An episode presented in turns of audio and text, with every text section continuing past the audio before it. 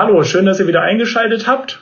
Heute haben wir André dabei und der wird mit uns über Digitalisierung in der Verwaltung sprechen.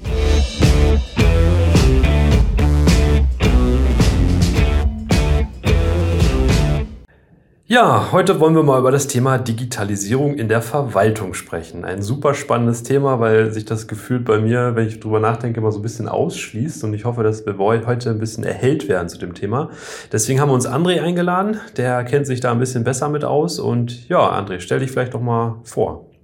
Ja, hallo und vielen Dank für die Einladung zu eurem Podcast hier im Metaverse. Ich freue mich wirklich sehr, mich mit euch über das Thema öffentlicher Sektor und im Speziellen heute öffentliche Verwaltung auszutauschen. Ich bin André, ich bin jetzt seit knapp fünf Jahren bei der FME und aktuell beschäftige ich mich sehr stark mit dem öffentlichen Sektor, im Speziellen das Thema Digitalisierung ähm, und schaue, wie die Prozesse bei uns intern darauf aufgemünzt sind, damit wir unsere Beratungsdienstleistungen bestmöglich auch den Kommunen, den Ländern und auch den Ministerien ähm, zur Verfügung stellen können, um auch gemeinsam mit ihnen einfach ihre Herausforderungen zu meistern.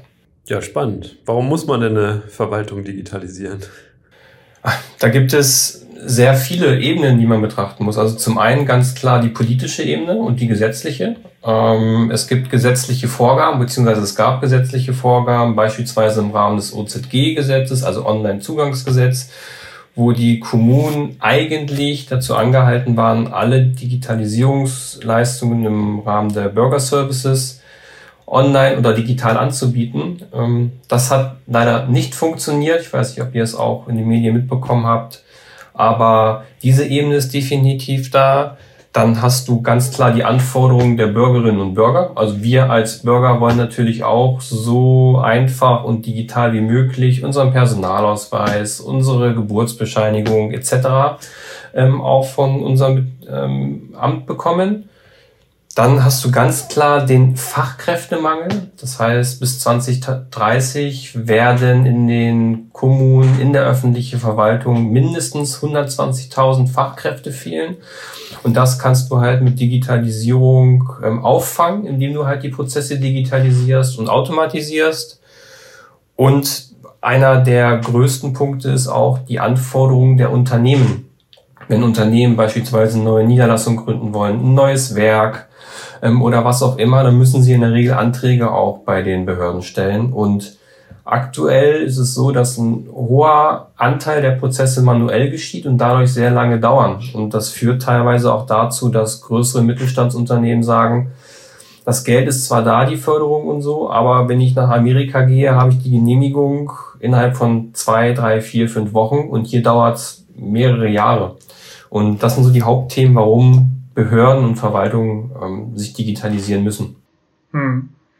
Und ähm, da ist es ja so, dass wir als Verbraucher da auch einfach eine extreme Erwartungshaltung, glaube ich, haben, ne? durch, durch die Digitalisierung in der freien Wirtschaft, die, die, die uns so täglich begegnet. Also da kenne ich mich ja selber irgendwie auch. Ich weiß halt genau, bei bestimmten Anbietern funktioniert es dann halt einfach irgendwie über einen einfachen digitalen Weg. Dann wähle ich halt die Möglichkeit.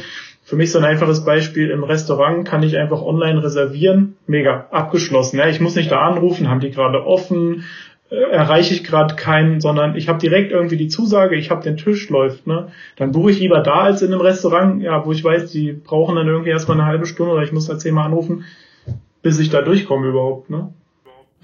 Ich fand, letztens habe ich so ein, ich gucke ja zwischendurch TikTok, muss mich ja hier outen, da hat es einer auf einen super genialen Punkt gebracht, wo er dann so beschrieben hat, dass er ja gerade so einen Zettel von der Behörde bekommt, wo er eintragen muss, wie er heißt, wie, welcher Name er hat, seine Adresse und so weiter. Und das haben sie ihm ja per Post geschickt. Das heißt, de facto haben die die Daten und die werden, also das ist ja fast schon so, man fühlt sich ja, jetzt mal ja. salopp gesagt, ein bisschen verarscht, wenn man einen Brief kriegt, wo augenscheinlich die Daten ja vorhanden sind und man muss den Kram dann wieder ausfüllen. Na, da sprecht ihr auch ein gutes Thema an. Also zum einen, Frederik, was du gesagt hast, ähm, in dem Rahmen von den Erwartungen der Bürgerinnen und Bürger, was ich ja auch vorhin kurz erwähnt hatte, sind wir halt von den Unternehmen, wo wir halt Dienste oder und Produkte konsumieren, verwöhnt. Weil wir können sie über Smartphone buchen, wir können ähm, sie digital einfach buchen, was ich Amazon oder so, das, das geht einfach super schnell. Und wenn man dann sogar noch weiterdenkt, würde ich mir perspektivisch wünschen, wenn beispielsweise mein Personalausweis abläuft oder eine Geburt von, von meiner kleinen Tochter angestanden hätte, sondern proaktiv einfach ähm, erinnert wird. Ne? Pass auf, André, deine Tochter wird geboren, das und das musst du bis dahin erledigt haben, hast du deinen Elterngeldantrag ausgefüllt, das und das sind Tipps und Tricks. Ähm, hast du Fragen, buch direkt hier einen Termin bei, bei unseren Angestellten. Ähm, oder auch hier eine E-Mail, André, dein Personalausweis läuft ab, du musst innerhalb von zwei, drei Wochen ihn mal antragen. Mach doch mal bitte. Da sagst du was. Ich, ich will nicht, aber ich muss unbedingt wieder mal gucken, ob meine Plakette am Auto abgelaufen ist. Auch ein gutes Beispiel. Das ist der einzige Weg, das rauszufinden. Oder mein Autohändler ist pfiffig genug und schreibt mich da. Also irgendwer, ich glaube, die schreiben mich bei Service, kriegt man schon eine Nachricht. Aber das ist ja wieder Wirtschaft, das ist nicht. Ja, das macht ja auch der, der TÜV oder die DEKRA oder halt deine Werkstatt dann dementsprechend. Ne? Das und das ist wieder ein Wirtschaftsunternehmer. Aber das ist zum Beispiel ganz interessant. Ich weiß es vom Arbeitsamt. Da wird man ja, wenn man da ähm, hin muss, wird man Kunde genannt. Äh, man fühlt sich aber nicht so. Ja, das geht ja so weit, dass du beim Arbeitsamt, das habe ich gehört, dass du dann irgendwie ein paar Jahre später den gleichen Geraffel wieder einreichen musst. Ne? Also da ist der Datensatz, kann Datenschutzthemen sein, aber ich, also ich finde Datenschutz ist so oft eine Ausrede, weil ich als ein Bürger würde sagen, liebes Arbeitsamt, ihr könnt den ganzen Geraffel äh, einfach bei euch jahrelang speichern. Wenn ich das nächste Mal wieder arbeitslos sein sollte, will ich euch anschreiben, ihr macht das Ding auf und stellt mir einfach nur zwei Fragen. So, wie lange waren Sie jetzt im aktuellen Unternehmen? Rest haben wir, perfekt. So, ne, was haben sie dann Gehalt gekriegt? Weil ich glaube, das ist irgendwie zur Berechnung des Arbeitslosengeldes irgendwie relevant. Im besten Falle müsste das das Finanzamt aber auch wissen, weil die ganzen, also. Genau, eigentlich bräuchtest du, müsstest du so ein Formular. Eigentlich musst du nur anrufen, eigentlich musst du gar nicht anrufen, eigentlich müssen die das wissen. So ein, so ein Zettel, also wahrscheinlich wieder ein Zettel, ja, aber so ein Formular, digital kann das ja auch sein, kriegen, wo drin steht, äh, dürfen wir Ihre Daten aus dem Finanzamt abfragen, äh, dann können wir automatisch Ihr äh, Arbeitslosengeld äh, berechnen und dann bekommen Sie das übrigens in drei Tagen auf Ihr PayPal-Konto überwiesen oder keine Ahnung, äh, in Kryptowährung ausgezahlt, was man auch dann möchte gerade. Das, das ist aber schon sehr utopisch gedacht. und du kriegst noch zehn Deutschlandpunkte. Genau. Ja, aber da spricht ihr ein gutes Thema an. Also äh, Datenschutz ähm, ist ein Thema, was sehr stark auch im Fokus rückt, wenn man darum ähm, brainstormt oder zumindest Use Cases in der Verwaltung ähm, denken möchte, wo es darum geht, ähm, die Daten bestmöglich zu verwalten. Also wie kann ich in Richtung Data Lake gehen, wie kann ich in Richtung Big Data gehen, um auch ähm, jetzt auf Behördenebene gedenkt, jetzt nicht auf Ministerienebene, aber grundsätzlich da auch ähm, den, den Bürgerinnen als einen Datensatz zu sehen. Ähm, und das funktioniert sehr selten gut, weil du hast auch in den verschiedenen Fachverfahren im Standesamt beispielsweise oder im Bauamt auch verschiedene Systeme, die einfach verschiedene Datensätze haben. Und es ist schon eine Herausforderung, die zusammenzubringen. Und ähm, dann hast du aber auch gesagt, Tobias, verstecken sich hinter Datenschutz. Das ist auch teilweise so. Das kann man aber einfach umgehen, jetzt auch erwähnen, indem man einfach eine Einwilligung vom Bürger einholt und sagt, möchtest du uns deine Daten geben oder nicht? Ähm, da hat man aber zu oft Angst oder haben die Verwaltung zu oft Angst für, dass die mit Bürgerinnen und Bürger einfach sagen, ja, ihr werdet im Überwachungsstaat, meine Daten werden jetzt dafür ausgesucht, dass ich irgendwo ähm, getrackt werde, so wenn wir so Richtung China denken oder so. Was ja nicht richtig ist, aber da hat man halt einfach Angst vor. Tatsächlich muss man ja auch gar nicht so weit nach, nach China gehen, sondern kann natürlich auch bei uns in die Vergangenheit gucken. Das ist ja auch ein Grund, warum bei uns, vor allem in Deutschland, das Datenschutzthema äh, so groß ist, ne? Also ähm, was einfach äh,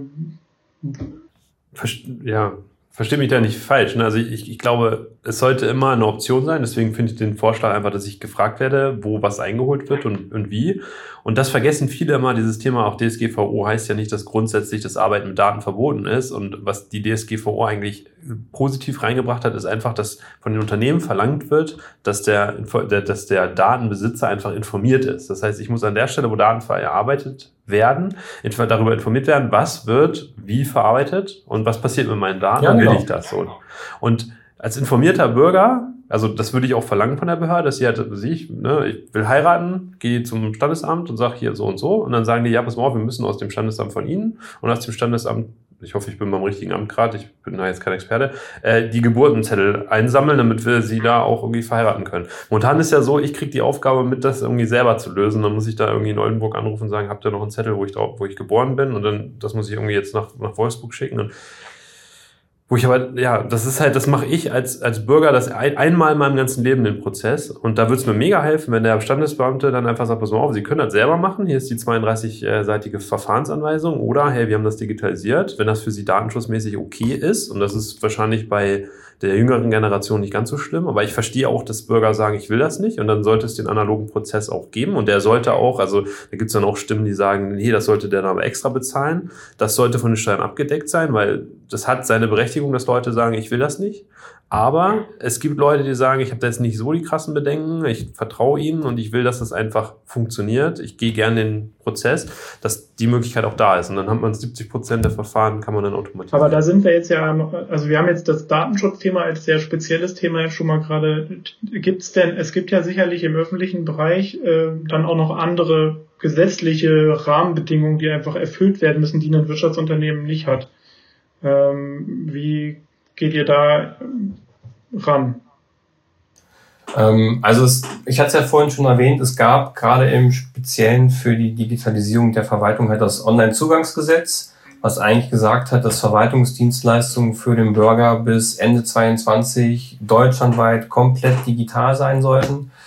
Ähm, jetzt ohne die Gründe zu nennen, es hat auf verschiedenen Ebenen einfach nicht funktioniert, also auf Bundesebene nicht, die, die ähm, Low-Code-Plattform, das Modul F dafür zur Verfügung stellen, damit halt die Länder und Kommunen ähm, daran ihre, ihre Fachverfahren und Services anbinden können. Wie gesagt, es hat nicht funktioniert, deswegen hat auch nur ein kleiner Prozentteil der Kommunen und auch ein kleiner Prozentteil nur der Services, die tatsächlich ähm, angeboten werden sollten bis zu der Deadline, sind einfach nicht umgesetzt worden. Ähm, und dann hat man es halt folgendermaßen gemacht, anstatt ähm, mehr Pace, eine neue Konzepte reinzugehen, hat einfach gesagt, okay, wir streichen die Deadline, wir lassen jetzt das alles ein bisschen freier laufen ähm, Finde ich nicht den richtigen Ansatz. Man sollte das schon eine Deadline kommunizieren, gerade weil es auch auf politischer Ebene ist. Es sind in dem Wahlprogramm, steht teilweise auch mit drin. Und ähm, wenn man das jetzt aufweicht, dann sind gerade die kleineren oder auch ärmeren Kommunen, die könnten sich da jetzt das Schlupfloch suchen und sagen, ja, da, da muss es jetzt nicht machen, ich habe genug andere Hausaufgaben, dann stelle ich Digitalisierung hinten an. Das hätte ich jetzt eigentlich auch erwartet, dass man sagt, okay, hat jetzt nicht geschafft, geklappt bis zum ersten Blub, ähm, machen wir nochmal drei Monate länger und dann. Ja, also ich meine, man kennt es ja aus dem eigenen Projektgeschäft, so eine ähm, Zieldatum hilft einem dann schon manchmal fokussiert einfach auch äh, Sachen abzuschließen. Ähm, von daher klingt das jetzt erstmal auch komisch, ja, die Deadline dann einfach aufzulösen. Ich meine, andererseits muss man natürlich auch sagen, okay, ne, man muss dann auch analysieren, woran hat es jetzt gelegen und dann entsprechende Maßnahmen auch einfach ergreifen. Das wäre ja nochmal eine Frage. Hast du da schon Erkenntnisse, also vielleicht auch mal konkret gefragt, wo wir jetzt auch einfach ansetzen, um genau dann da zu unterstützen, also ne, dass, dass, dass wir da nochmal ja, Handlungen, die jetzt nötig wären, einfach identifizieren? Ja, klar. Ähm, ich möchte da aber nochmal grundsätzlich kurz eingehen. Ich glaube, ähm, das war auch noch ein Punkt, der ähm, aufgekommen ist, den ich auch noch herausstellen möchte. Es gibt halt bei, bei der öffentlichen Verwaltung einen Aspekt, der auch nochmal wirtschaftlich sie stark unterscheidet. Das ist einmal die Konkurrenzlosigkeit. Also wenn ich als Kommune oder als Verwaltung mich nicht digitalisiere, ähm, dann habe ich im Prinzip keine Nachteile dadurch, außer dass der Bürger oder der Mitarbeiter dadurch ähm, demotiviert ist, weil er den Papierantrag an, anlegen muss. Also im Gegensatz zu einem Wirtschaftsunternehmen, was es halt machen muss, um wettbewerbsfähig zu bleiben, um ähm, am Markt weiter agieren zu können, gibt es da halt auch Unterschiede und daher teilweise auch mal, wir, Defizite in der Motivation zu digitalisieren. Und was es halt grundsätzlich auch herausfordernd macht, ist, für die Kommunen. Ähm, sie haben nicht nur das breite Spektrum an Digitalisierung, was sie ähm, meistern müssen, was ja damit einhergeht. Ich muss gucken, wie sieht meine Digitalisierungsstrategie aus. Das heißt, ich muss mich damit beschäftigen, wie sieht die normative Ebene aus, wie packe ich es in die Strategie, wie, wie setze ich es operativ um, sondern ich habe damit dann ja auch eine andere Verwaltungsorganisation. Ich muss mich agiler umstellen. Ich muss ähm, die Kernprozesse, die ich habe, anders strukturieren. Dazu muss ich sie auch erstmal aufnehmen. Das heißt, ähm, das sehen wir gerade in vielen Kommunen, das begleiten wir auch. Erstmal die Prozessaufnahme. Welche Prozesse gibt es denn? Und Tobias, da kommen genau solche Sachen aus zum Vorschein. Warum kriegt denn der Bürger jetzt einen Brief, um seine Daten auszufüllen, obwohl die Daten genau da sind? Hat dann oftmals halt so einen Datentopf, DSGVO-Thema, aber und mit dieser Grundlage kann man dann weitere Themen spinnen. Dann muss man aber auch das Projektmanagement aufsetzen. Also das sind häufig erstmal so diese Themen. Man muss anfangen viele Kommunen und viele Länder, viele ähm, Städte sind da schon sehr, sehr weit und haben sehr gute Strukturen geschaffen, um effektiv ähm, sich zu digitalisieren, in welchem Thema auch immer. Gibt aber auch einige Kommunen, auch einige ähm, ähm, Partner und Kunden von uns, da sind wir gerade am Anfang. Da schauen wir gerade, ähm, wie können wir es gestalten, wie setzen wir Projektmanagement um, wie gehen wir in die Prozessmanagementstrukturen und wie können wir auch bestmöglich Bürgerinnen und Bürger und Mitarbeiter abholen. Ähm, und da eingehend zu, deiner Frage, ähm, für mich ist immer der wichtigste Ansatz, nicht eine Digitalisierungsstrategie oder auch ähm, weitere Themen in einem geschlossenen Kämmerlein, in einer, in einer, in einer Gruppe zu, zu enablen, zu denken und dann macht man da in der U-Boot-Form oder wie auch immer so sein Projekt und irgendwann geht man damit live und hat irgendwie am Ziel vorbeigeschossen, weil man die Bürgerin nicht gefragt hat, weil man die Mitarbeiter nicht gefragt hat, weil man nicht in die Vergangenheit geschaut hat, mit gab es schon mal Projekte, wie sind die gelaufen, was haben wir falsch gemacht, so einfach eine, eine Retro zu machen, um darauf halt aufzubauen und dann bestmöglich einfach die Dinge zu erledigen. Hm. Das heißt also, du sagst gerade schon sowas wie Retro und vor allem auch quasi die Nutzer also ähm, zu befragen, das klingt ja alles sehr nach so agilen Methoden. Das heißt, das ist also auch in der Verwaltungsstruktur, wo man jetzt nicht als erstes äh, das mit, äh, mit, mit agilen Methoden vielleicht verbindet, aber eigentlich am Ende auch das, was dann ein möglicher Lösungsweg dann da sein kann, aus deiner Sicht. Ja, definitiv. Ähm, die Agilität für die Verwaltung ist mit das größte Thema, weil Verwaltungen auch noch stark prozessual denken. Das heißt, ich habe den einen Vorgang, der muss erst fertig sein, dann kann der nächste gestartet werden. Das heißt, dadurch ziehen sich auch so Beantragungsvorgänge teilweise enorm in die Länge. Und wenn man da agiler denkt, auch im Projekt- und Prozessebenen und dann auch Arbeiten parallelisiert, agilisiert und auch interaktiv guckt, was ist gut gelaufen, was ist nicht gut gelaufen, dann ist man da einfach auf einem besseren Weg. Ich glaube, ein The also wir sind natürlich voll mit Vorurteilen. Ich glaube, nimm dich da jetzt auch nicht raus. das ging ähm, wir hatten im Vorfeld ja schon mal gesprochen und hattest du auch so ein bisschen Elster erwähnt, so als positives Beispiel. Ich habe das so ein bisschen sacken lassen und dachte erst so, oh, ich finde dieses Portal immer noch nicht so nutzerfreundlich. Aber wo ich dann am Ende dann da hingekommen und dachte, naja, vielleicht hat er aber recht, ist ja dieser Aspekt, irgendwie geben am Ende des Jahres, ich weiß nicht wie viele Millionen Leute eine Steuererklärung ab. Und irgendwie schaffen es die Behörden, dieses diesen Papierkram dann abzuarbeiten. Und da hatte ich jetzt dann noch mal ein Gespräch mit äh, jemand, der sich da auch technisch ein bisschen auskennt, dass da tatsächlich wirklich ein Großteil der Steuererklärung teilweise auch vollautomatisch bearbeitet werden. Also eine klassische Angestellte-Quote passt, hat sich seit letztem Jahr nicht viel geändert, Haken dran, so, ne? Und ich, das würde ich mir eigentlich auch für andere Prozesse wünschen in ähnlicher Qualität. Korrigiere mich da auch gerne, wenn ich da noch ein völlig falsches Bild habe. Aber ich glaube, das kann viel öfter so sein, dass halt so drei, vier, fünf Checks automatisch gemacht werden und zack, ist man verheiratet. Keine Ahnung. Ja, ich finde sowas wie Personalausweis, wenn du jetzt nicht umgezogen bist und du siehst halt, äh, keine Ahnung, der, da kommt irgendein Brief kommt irgendwie bei dem an. Äh, warum kann man nicht sagen, ey, hier überweist deine Gebühr für den Personalausweis, äh, wir schicken dir den automatisch zu oder weiß ich nicht. Also ist vielleicht bei so einem Dokument schwierig, weil wenn das jemand Fremdes in die Hände kriegt, kann er damit vielleicht Schindluder treiben, aber weiß ich nicht. Hol dir den in drei Wochen ab. Ja, also ja, selbst dafür gibt es ja irgendwie Post-Ident und ne, das halt, äh, keine Ahnung, dass die Post dann die Identität überprüft und dann kann man das auch über den Hausweg lösen. Ja. Ich hoffe, ich übersehe jetzt nicht auch nochmal 50 andere Parameter, aber man kann das neu denken, glaube ich. Also ich fand es positiv, dass in der Corona-Krise dann, ich musste da mein Auto ummelden, da ging das dann durchs Fenster von der Behörde und vieles auch online und Vernichten des Kennzeichens lief dann, nee, ein Auto abmelden war das genau, das Vernichten des Kennzeichens, da hat denen dann irgendwie drei Fotos gereicht. Ja, das, das, kann, das hatte ich auch während Corona.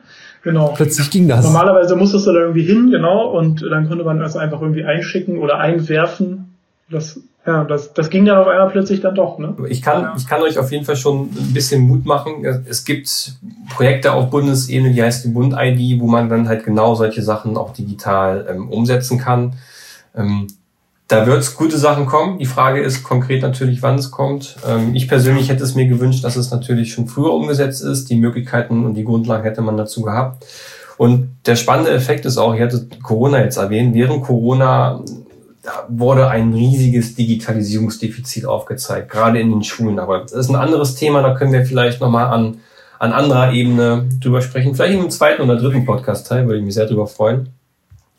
Ähm, aber was man da gesehen hat, auch, das gibt's auch, auch Studien drüber, es einige Kommunen und einige Länder haben dadurch einen richtigen Digitalisierungspush erlebt, also haben ihre internen Prozesse digitalisiert und sind dann nach außen gegangen, also ihre Services digitalisiert für die Bürgerinnen und Bürger.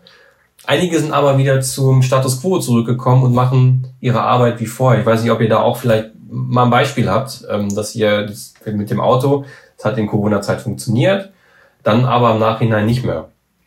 Also ich habe jetzt kein konkretes Beispiel, kann es mir aber gut vorstellen, weil ich das durchaus im Bekanntenkreis mitbekomme, wenn es dann um sowas geht. Jetzt man hat irgendwie neue Arbeits Modelle gefunden. Ja, es ging auf einmal plötzlich, dass man von zu Hause arbeiten durfte, was vielleicht beim Arbeitgeber komplett undenkbar war. Ähm, aber jetzt wird halt es wieder komplett zurückgedreht. Also ich bin auch ein Fan von echten Meetings, auch wenn es mir manche nicht glauben, weil ich immer äh, gerne solche Runden hier in VR mache. Aber äh, ich finde immer noch die beste Variante zusammenzuarbeiten ist halt wirklich, wenn man zusammen an einem Tisch sitzt. Das geht aber nur nicht immer und macht auch nicht immer Sinn. Und äh, das habe ich schon im Bekanntenkreis gesehen. Und deswegen kann ich mir das total gut vorstellen, dass einfach manche sagen, so hier Rolle rückwärts, alles so wie es vorher war. Ähm, ich kann mir halt auch vorstellen, also dass es ein riesen Mindset-Thema ist, wenn man halt so ein paar Jahre noch in einem Behördenumfeld arbeitet also man selbst als Bürger fängt man ja an, irgendwann einfach nicht mehr zu erwarten. Ne? Also ich muss gerade konkret dran denken, dass wir in Urlaub gefahren sind, wir brauchten einen internationalen Führerschein. Jetzt, wo ich drüber nachdenke über den Prozess, denke ich, wieso ist das nicht einfach ein Klick auf der Webseite? Die haben meinen Führerschein und meine Daten, stellen dann dieses Papierding aus und schicken mir das. Ich habe eher drüber nachgedacht, reicht es, wenn meine Frau da jetzt hinfährt und unsere beiden Ausweise ablegt, mit einer Vollmacht, die ich natürlich ausgestellt habe, um beide abzuführen? Oder muss ich zweimal den Termin buchen, weil diese halbe Stunde, um dieses Dokument abzutippen und neues zu unterschreiben, schreiben eventuell nicht ausreicht und die brauchen dann zwei und dann ist sie da und man fängt dann an, versucht dann auch in diesen komplexen Prozessen zu denken. Ne? Und das würde mir zum Beispiel bei einem Amazon nicht passieren. Da würde ich jetzt nicht so, muss ich das jetzt faxen oder was, wenn ich das faxe, muss das DIN A4 sein und wenn ich jetzt nicht DIN A4 nehme, wird das dann. Man hat halt in so in diesem, in diesem Kontext, wie du gerade beschreibst, im wirtschaftlich immer so man auch so den, die Anspruchshaltung, es muss jetzt halt für mich funktionieren und dann wird es schon so oder so gehen. Da ist man dann eher überrascht, wenn mal eine Sache irgendwie nicht geht und denkst so, hä, jeder Zweite wird doch das jetzt irgendwie so machen. Und äh, ja, im, im, und das ist aber auch genau das, was du ja vorhin schon gesagt hast, dass eben im öffentlichen Bereich eben keine Konkurrenz da ist. Das heißt, ich kann mich ja jetzt nicht entscheiden, naja gut, wenn ich jetzt hier meinen Personalausweis halt nicht kriege, dann gehe ich halt in die andere Kommune, mach's da. Obwohl das bei manchen, äh, glaube ich, sogar geht. Ich glaube, äh, was war denn das? Ich glaube, bei Personalausweis kannst du, glaube ich, in jede Kommune gehen, das ist, glaube ich, egal. Wobei dann auch wieder die Frage ist, was motiviert die dann, besser zu werden, wenn dann mehr Leute kommen? Ja, ja, richtig. Das wäre sogar schlecht quasi. dann will man noch den maximal schlechten Prozess. Im besten Fall kommt dann keiner Oh, wir müssen aufpassen, dass wir jetzt nicht abrutschen. André, erhelle uns. Sag, sag uns vielleicht, wo, wo geht's in die richtige Richtung? Ja, ein Punkt. unsere Vorurteile zu Unrecht. Ein Punkt noch und dann würde ich mit euch auch ganz gerne vielleicht mal so eine kleine Utopie denken, also Verwaltung 2050 oder so, wie wir sie uns vorstellen. Aber Verwaltungsorganisationen, das sind Tanker. Die haben festgefahrene Prozesse, die haben Abteilungen, die haben Ämter, die sind teilweise sehr starr und extrem silobezogen. Deswegen hat man es häufig auch, dass Einfachverfahren, was ich Personalausweis, dann digitalisiert ist. In der anderen Ebene muss ich dann aber mit einem Papier in die Kommune hinrennen. Und ähm, was ich mir da einfach auch wünsche, ist, dass man, und das für jede ähm, ähm, Verwaltung hier in Deutschland, dass man einfach diesen, diesen Service-Gedanken eingeht, Verwaltung neu denkt als Service Unit, als Service Einheit. Ich muss meinen Bürgerinnen einen Service anbieten das Mindset ist nicht durchgängig gegeben. Es gibt sehr gute Beispiele. Hamburg, Bremen, München, hier auch Braunschweig, ähm, Wolfenbüttel die Ecken. Da sind, die haben dieses Mindset. Es gibt aber wirklich auch einige, die, die haben es nicht. Und wenn man das als Basis etabliert, dann hat man den besten Startschuss und kann die Eigenmotivation der Verwaltung auch dahingehend führen, dass man einheitliche Services für den Bürger schnürt. Ja. Ich habe auch noch mal eine Frage an euch, wenn man jetzt auch so an die Verwaltung der Zukunft denkt. Ähm, es gibt gerade neue Technologien und eigentlich jede Verwaltung befasst sich damit. Das ist zum einen das, was wir hier gerade machen, uns ein VR-Treffen. Also wie kann ich die Technologie VR nutzen? KI, Low-Code, Open Source, auch ein Riesenthema. Ähm, wie, vielleicht an dich, Frederik, ähm, als erstes, hast du Ideen, wie man VR äh, in einer Verwaltung für einen Bürger oder auch für die Mitarbeiter einsetzen kann? Mhm. Also ganz spontan fällt mir jetzt ähm, als erstes ein, dass man, glaube ich, gut schaffen kann, mit VR-Technologien ähm, Hürden abzubauen, also ne, auch das Verständnis füreinander zu schaffen, indem man zum Beispiel ähm, ja Sachen öffnet. Also wenn ich jetzt zum Beispiel Richtung, wir haben das ja auch bei uns auf der Webseite, kann man zum Beispiel unsere Räumlichkeiten betreten. Sowas allein schon kann, glaube ich, schon, schon Hürden einfach abbauen, ne? dass man also schon mal virtuell zum Beispiel durch, durch bestimmte Räumlichkeiten durchgehen kann, Menschen vielleicht kennenlernen kann. Ähm, ich glaube, also 2050 wird es auf jeden Fall so sein, dass ich auch erwarte, dass eine Verwaltung einen Auftritt im digitalen Raum hat und ich da einfach mich digital hinbewegen kann. Ähm, ja, ansonsten sowas, also ich bin mir da gerade nicht sicher, so touristische Sachen hängen ja auch manchmal so ein bisschen mit an der Verwaltung, glaube ich, dran oder sind zumindest artverwandt, dass man also auch, das gibt's schon, ne, dass man so einen Stadtrundgang zum Beispiel mit AR unterstützt machen kann. Im Moment äh, kann man zum Beispiel in Essen schon, kann man Stadtrundgänge mit einer AR-Brille machen. So in die Richtung vielleicht nochmal zu denken, was natürlich jetzt eher schon so Richtung Marketing von einer Stadt gehört aber ja irgendwo auch mit dazu. Tourismus ist häufig bei den Stadtverwaltungen ja. angelegt, ja.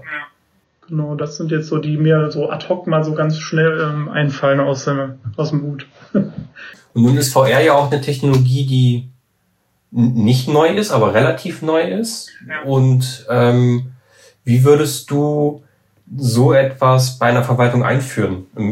Würdest du erstmal einen Piloten machen, ein Lab machen? Welche Vorgehensweise hast du da? Ja, also da ist es ja so, dass wir das generell, das sehe ich auch bei, bei unseren Kunden, die jetzt nicht explizit Verwaltung sind. Im Moment sind wir da eher ein Wirtschaftsunternehmen ja unterwegs, was das angeht. Ähm, und, und da tatsächlich ausprobieren. Ne? Man muss VR ganz speziell einfach mal aufsetzen und ausprobieren und die Stärke da sehen. Ähm, und dann muss man äh, wie bei allen unseren Kunden jetzt auch, wirklich gucken und entscheiden, wo hat das jetzt einen Mehrwert für mein Geschäftsmodell und wo hat es das auch gerade noch nicht. Ne?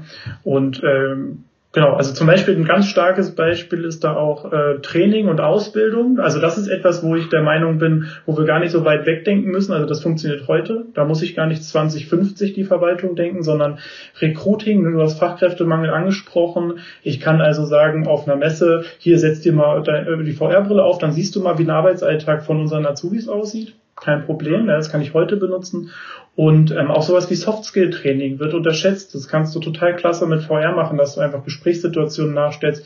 Stressige Situationen mit BürgerInnen ja, kann ich trainieren, indem ich einfach sage, das, das wird, bilde ich virtuell ab.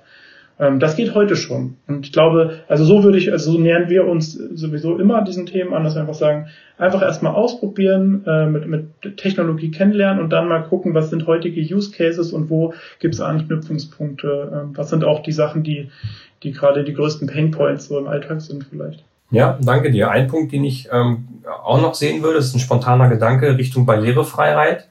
Für einige Menschen ist es ja nun leider ein enormer Akt, nur für einen Personalausweis oder nur für einen Reisepass oder für irgendein anderes Dokument oder Anliegen in die Behörde zu kommen, weil sie halt ein Rollstuhltaxi brauchen oder was anderes. Ähm, und wenn man da die Möglichkeit hat, über eine VR-Brille halt mit seinen, was ich, Standesbeamten oder zuständigen Sachbearbeiter zu sprechen, ähm, das würde auch, glaube ich, einen enormen Mehrwert bieten. Ja, das ist ja das, was wir jetzt gerade merken, ne? dass das halt dadurch, dass wir in einem virtuellen Raum zusammensitzen, trotzdem eine andere Verbindung zueinander entsteht, als wenn es nur in einem Videocall wäre. Genau. Ich hätte euch auch gerne persönlich gesehen, aber VR finde ich auch ganz spannend. so, KI und Low-Code in der Verwaltung, Tobi. Ja, ich würde am liebsten direkt loslegen. Also ich glaube, ähm, also unter, also es ist alles läuft zusammen unter dem, was du vorhin angesprochen hast. Ne? Also ich, es braucht so ein Deutschlandportal, wo ich mich anmelden kann und dann Self-Service. Und genauso wie ich kein Verständnis mehr habe, in irgendeine Bank zu fahren, um meine Geldgeschäfte zu, also will ich wirklich, wenn die mich anrufen, kündige ich. Also wenn die sagen, müssen sie reinkommen, dann denke ich, das kriegt bestimmt ein anderer Anbieter besser hin. Ist bei den Behörden leider nicht möglich, habe ich heute gelernt. Ähm, aber ich, da müssen wir hin. Also ich muss eigentlich alles Wichtige äh, an Dokumenten runterladen können. Ich muss die meisten Behördenakte, also eigentlich mein Traum ist, wenn ich ein Unternehmen gründen will, auch sind, hören die Notare nicht gerne, aber wenn ich da signieren kann und so weiter, dann mit drei Klicks bin ich dann irgendwie, habe ich gegründet so, ne? Und Stammkapital kann die Bank melden, da gibt's dann auch ein Verfahren für und sagen, ist eingezahlt. Oder man eröffnet das Konto auch direkt über das Deutschlandportal, dann braucht die Bank sich nämlich mit der Identifizierung auch nicht mehr beschäftigen. Also dieses Ganze ist, egal was es ist, ne? Also manche Leute finden es vielleicht komisch dann, weil sie die, ähm, die Moderation der Standesbeamtin vermissen würden. Aber ich glaube, ein Großteil wäre auch einfach dankbar, wenn man äh, die Hochzeit dann einfach sich in seiner Kirche macht und dann füllt man das online noch aus, das Formular Haken drunter und sie beide signieren und sind verheiratet und keine Ahnung. Also kann man spinnen in alle Richtungen. Aber ich glaube, dieses Self-Service-Ding, dass es zumindest das Angebot gibt für diejenigen, die sagen, die Zeit für meine Gartenlaube in die Behörde zu fahren ist vorbei. Ich möchte das Ding online beantragen. Dann schicke ich drei Fotos hin und dann sagt die KI im besten Fall zwei Minuten später kannst du bauen. So. Oder kannst du bauen, aber das Dach muss grün sein. So da würde ich gern mehr hin und da spielen natürlich die Sachen KI und Low-Code halt total die Rolle. Das eine ist natürlich, KI kann beschleunigen, indem es halt die Prozesse auswertet, gewisse Risiken vielleicht einschätzt und so weiter. Das andere, oder auch Misuse versucht zu erkennen, ne? also meldet da jemand mehr als eine Gartenlaube gerade ein. Ne? Und das nächste ist halt auf jeden Fall Low-Code, ist für mich die Befähigung, ich weiß nicht, bei diesem Online-Zugangsgesetz reden wir von 400 La irgendwas Services oder noch mehr die in die Umsetzung zu kriegen, ist, glaube ich, ohne Low-Code gar nicht möglich. Also klar kann man das machen und dann schmeißt man jede Menge Geld da drauf und hofft, dass es am Ende funktioniert. Aber sind wir mal ehrlich und widersprechen wir da, wenn ihr in einer Behörde arbeitet, 99 Prozent sind am Ende doch irgendwie Formulare und irgendwas muss in irgendeine Datenbank. Das sind gelöste Probleme. Das heißt, ähm, wenn es quasi die deutsche Deutschland Low-Code-Plattform gäbe, wo Behörden auch mal eben schnell, was ich, wenn, wenn es die, die Behörde Hambüren, wo ich herkomme, die, die Gemeinde sagt, so, unser Gemeindefest würde ich gerne jetzt auch machen, machen Sie Deutschlandportal, äh, klicken das an, sagen, alle unsere Bürger haben sie in ihrer Datenbank drin, können sich jetzt anmelden, müssen nur sagen, ob sie vegetarisch oder nicht vegetarisch wollen, dann wissen wir, wie viele Würstchen wir bestellen müssen für unser Ortsfest oder so. Und dann könnte das da irgendeiner mit einer Ausbildung in Low-Code eben schnell zusammenklickern und man kann als Gemeinde sogar Zusatzservices anbieten, ne? also Büchereiausweis oder bei uns gibt's halt irgendwie Bohrer-Sharing und dann kannst du deine, deine Geräte darüber verwalten und mit deinen Nachbarn teilen, was auch immer. Also das, dann, haben, dann können sich die Behörden da austoben und alles ist digitalisiert. Das wäre so meine Knallervision. Äh, da könnte ich jetzt, glaube ich, richtig abgehen. Also wenn ich dann anfange, dann haben wir wahrscheinlich 900 Services, die dann über die Behörde abgewickelt werden können. Aber warum auch nicht? Ich meine, es ist Dienst. Ich meine, wir als Bürger haben Wünsche und Bedürfnisse. Wäre ja schön, wenn die irgendwie von unseren Steuergeldern erfüllt werden. Ja, und Thema Steuergeld, da sprichst halt auch an, Digitalisierung führt halt auch langfristig zu Kostenersparnis. Ne? Und aber den, das Thema, was das Thema, was du gerade angesprochen hattest, ähm, Richtung ähm, Baulaube, da sehe ich auch ein oder Schuppen, sehe ich auch einen spannenden Use Case, weil es gibt ja auch in den Städten, in den Kommunen selber verschiedene Baugebiete oder verschiedene Gebiete, die andere Anforderungen haben. Ne, also in dem einen Gebiet, ähm, was ich darf so und so viel Fläche gebaut werden, in dem anderen Gebiet darf irgendwie das und das gemacht werden und um die Verwaltungsangestellten auch zu entlasten, da einfach zu sagen, pass auf, Bürger XY hat ein Anliegen, das ist seine Flurkarte, was darf der alles machen?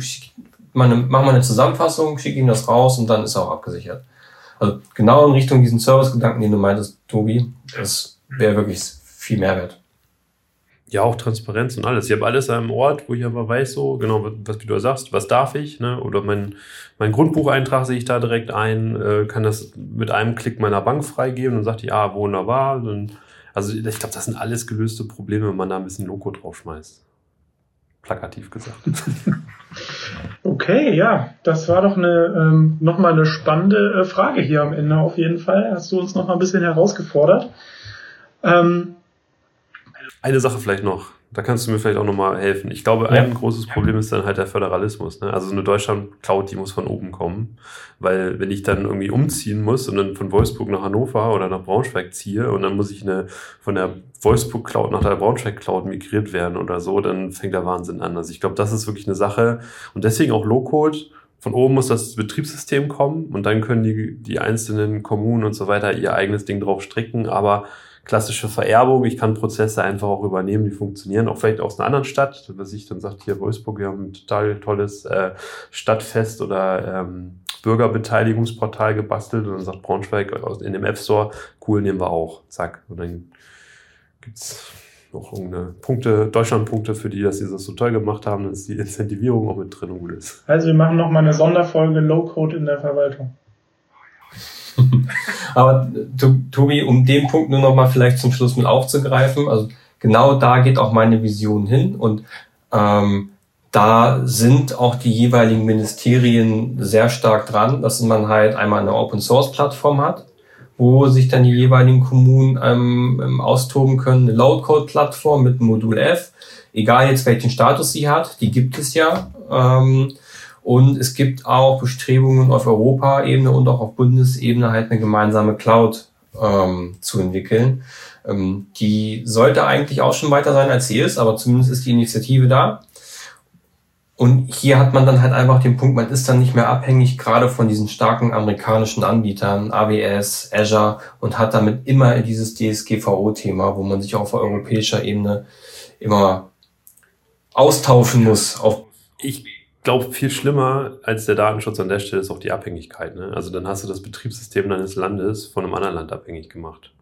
Ja, Microsoft steht jetzt auch unter Kartellbeobachtung, weil zu viele Unternehmen und Kommunen halt Microsoft 365 nutzen. Ist ein super toller Service, man kann damit toll arbeiten. Ähm, aber genau da ist halt die Herausforderung, dass man halt keine eigenen Player hat, die sowas abdecken. Ich kenne viele gute Bestrebungen, es gibt viele gute Produkte, die sind allerdings noch nicht so weit, das komplett abzulösen. Aktuell. Okay, ich glaube, wir könnten noch stundenlang. Äh, du hast ja schon gesagt, du kommst gerne nochmal. Die Einladung ist hiermit schon mal ausgesprochen. Und, gerne. Ähm, genau, dann wünschen wir euch äh, Hörern allen eine schöne Woche. Ähm, verbindet euch gerne mit uns auf LinkedIn, da sind wir alle drei zu finden. Schreibt uns eure Anmerkungen, eure Erfahrungen mit Behörden und Digitalisierung gerne in die Kommentare. Und dann wünschen wir euch eine schöne Woche. Bis dahin. Vielen Dank für die Einladung. Gerne. Tschüss. Ciao.